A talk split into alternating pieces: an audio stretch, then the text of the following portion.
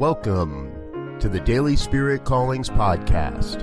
I'm your host, Robert Brzezinski, and I invite you to join me every day as we explore an affirmation, inspiration, and call to action for your life this day. And here is your daily spirit calling for January 10th, 2019. Today, the birds sing, the winds whisper, and the world is exactly as it must be. When I look at the big picture of our planet, I see more good than not. I experience more love than not.